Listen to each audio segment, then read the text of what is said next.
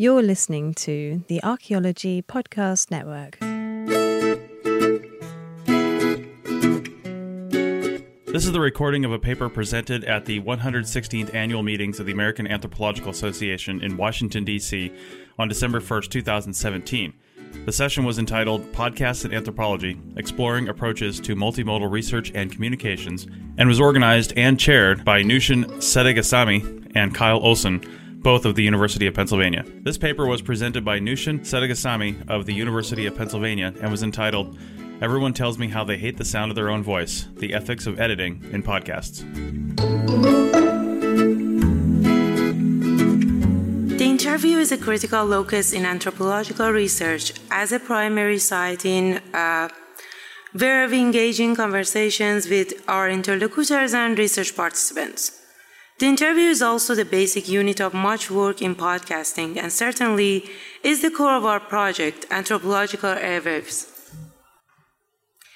In the course of learning to produce podcasts, our attention was drawn repeatedly to certain features of the interview during pre production, production, and post production.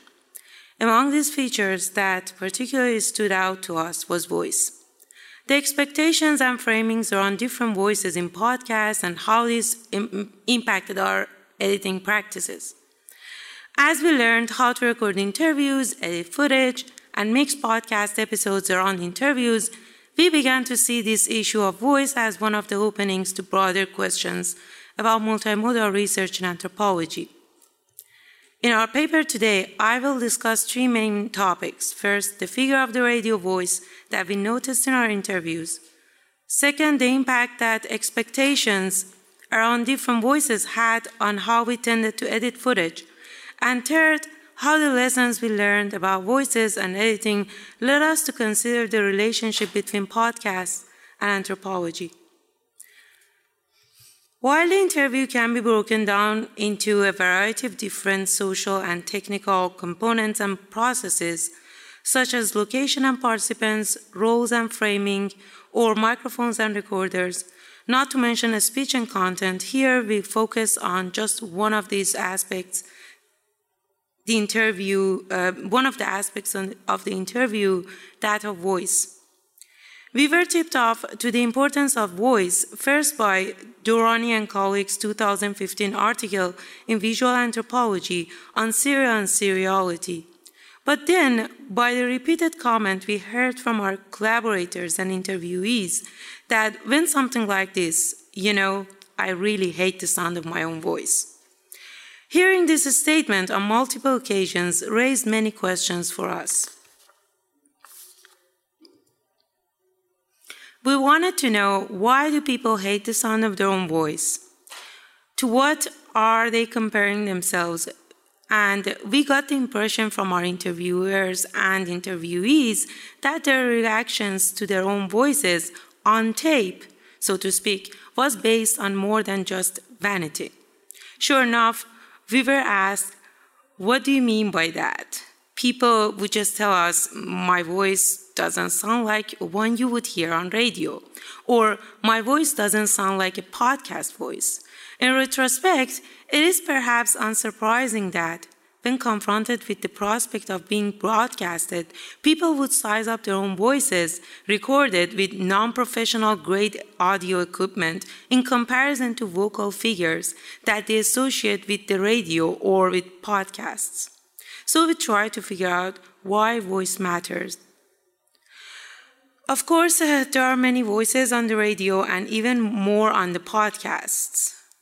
But people clearly had a sense of a figure, or at the very least, some combination of stylized vocal traits that they had, they have heard and associate with distinct podcast genres.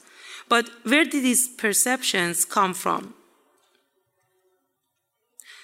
Laura uh, has written about how the perception of this voice figure is shaped by the lived experience of having listened to radio and podcasts. Where the speech um, one hears is conditioned by a number of factors. She calls these factors technologies of voice. That is, in her, wo- um, in her words, quote, nexus of practices, discourses, and machines, end of quote, including the vocal training of professional media producers, the historically conditioned tastes of a variety of audiences, as well as by differential access to the means to produce FM and AM and satellite radio broadcasts. One outcome of these conditioning factors, for example, is that public radio voices and their vocal aesthetics both are and are heard as stereotypically white, as discussed on the podcast Code Switch.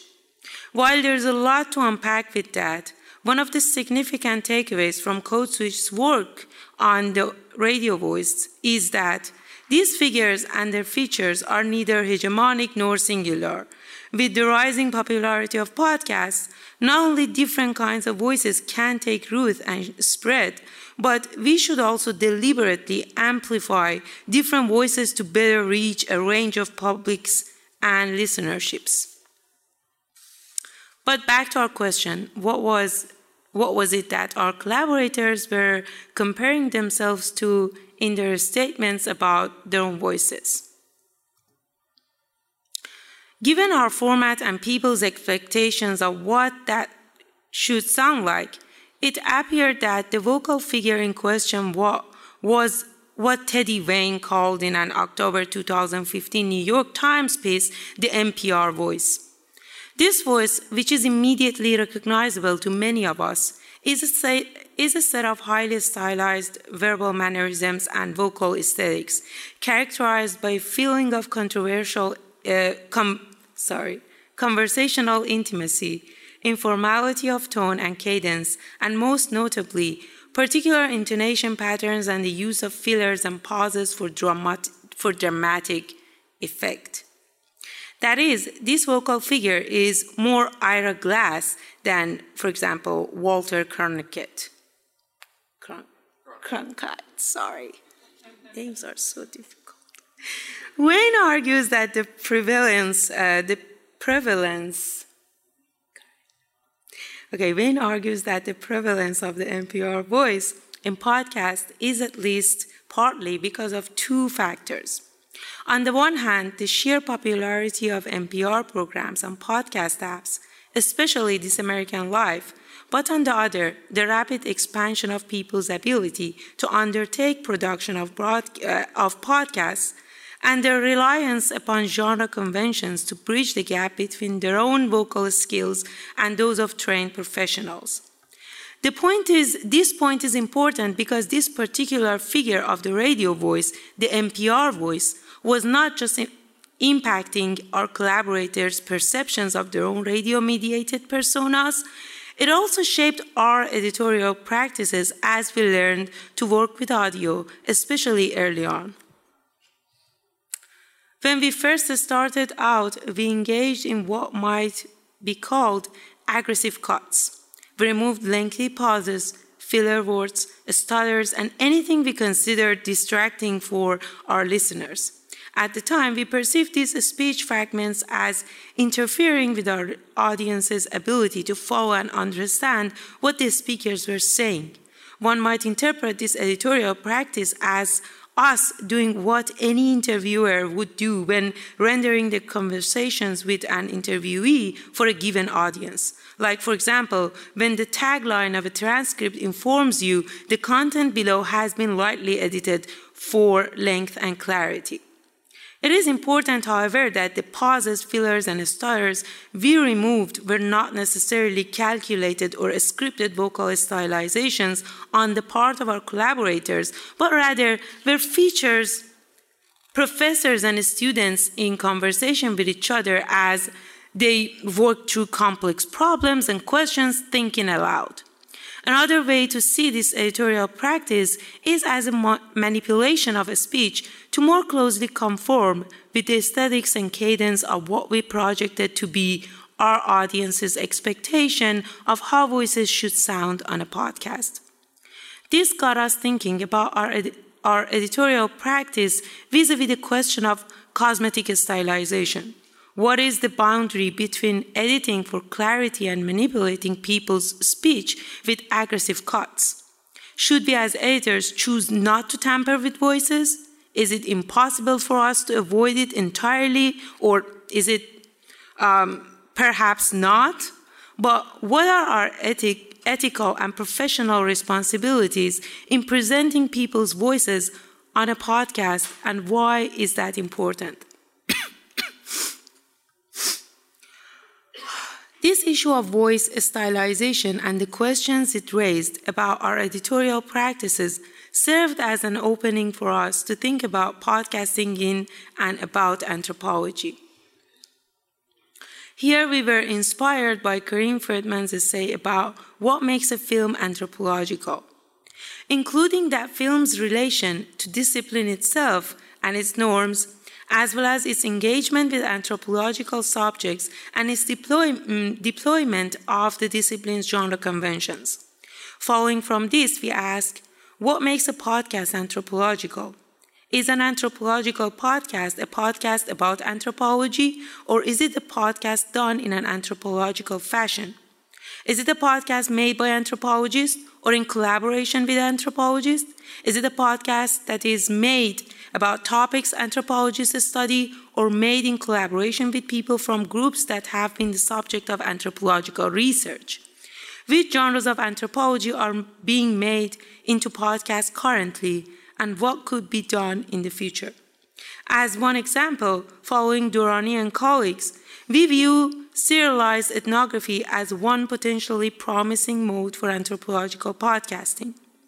But this immediately raise, raises the same line of questioning as above. What makes a podcast ethnographic? Here we were guided by uh, Carol McGranahan's uh, essay, What Makes Something Ethnographic, which, among other things, pointed us to Sherry Ortner's definition of ethnography as a theory, a method, a material object, and a position in the world. Ethnographic podcasts already exist to a certain degree as material objects, exemplified by blockbuster hits such as Serial and S-Town. These programs could be described as semi ethnographic, even though they stem more from the traditions of investigative journalism uh, than from anthropology. Anyway, these podcasts that came out of this American life have some ethnographic components for sure, even if they sometimes lack the genre of ethnographic reflexivity, um, sorry, lack a degree of ethnographic reflexivity when it comes to the politics of representation that we expect, especially in the case of S-Town. Representation in this sense, both in terms of how we actually depict people's voices and what social groups that these voices themselves represent. But back, mm, back to our previous question, ethnography is just uh, is just way of doing anthropology. It's just one of the ways of doing anthropology. Not all anthropologists do ethnography. And we don't want to say that anthropological podcasting should necessarily be ethnographic. However, considering what that podcast and ethnography have in common in terms of being interview based, driven by narrative, and the ability to be serialized, we feel that there is some space to explore and experiment with, the, which is the overlaps between these different modes. Borrowing again from Sherry Ortner and Carolyn, Carol McGranahan, ethnography attempts to understand another life. Um, ethnography attempts to understand another life world using the self, as much of it as possible, as the, as the instrument of knowing. Could voice also be a similar kind of instrument of understanding and knowing? Uh, in other words, voice as a medium for sustained ethnographic and anthropological investigation. Given this, podcast seems like a viable medium for both doing and presenting ethnographic work, as Durrani and, um, Durrani and colleagues depict, uh, predicted. Uh, in conclusion, um, or to recap, in our experience of recording and editing interviews for our um, talk show podcast, whose first season focused on multimodal anthropology and engaged scholarship, We were alluding to the impact of the NPR voice on our collaborators' perceptions of themselves and on our editorial practices. This led us to ask what our anthropological responsibilities are at, as editors representing people's voices in this format. Out, uh, out of this question of ethics, we started to think about what makes a podcast anthropological or even ethnographic. Uh, we're still figuring out what potential serialized podcast has to offer ethnography and vice versa. And what we have found so far is that the conventions and audience expectations of these genres overlap in some ways and that each could benefit from each other. We're going to hear more. Um, we already we already heard from you, Ariel, but like we mentioned that, of course, we're gonna. We've already heard from Ariel about relationships between journalism and anthropology, of course. This has been a presentation of the Archaeology Podcast Network. Visit us on the web for show notes and other podcasts at www.archpodnet.com. Contact us at chris at archaeologypodcastnetwork.com.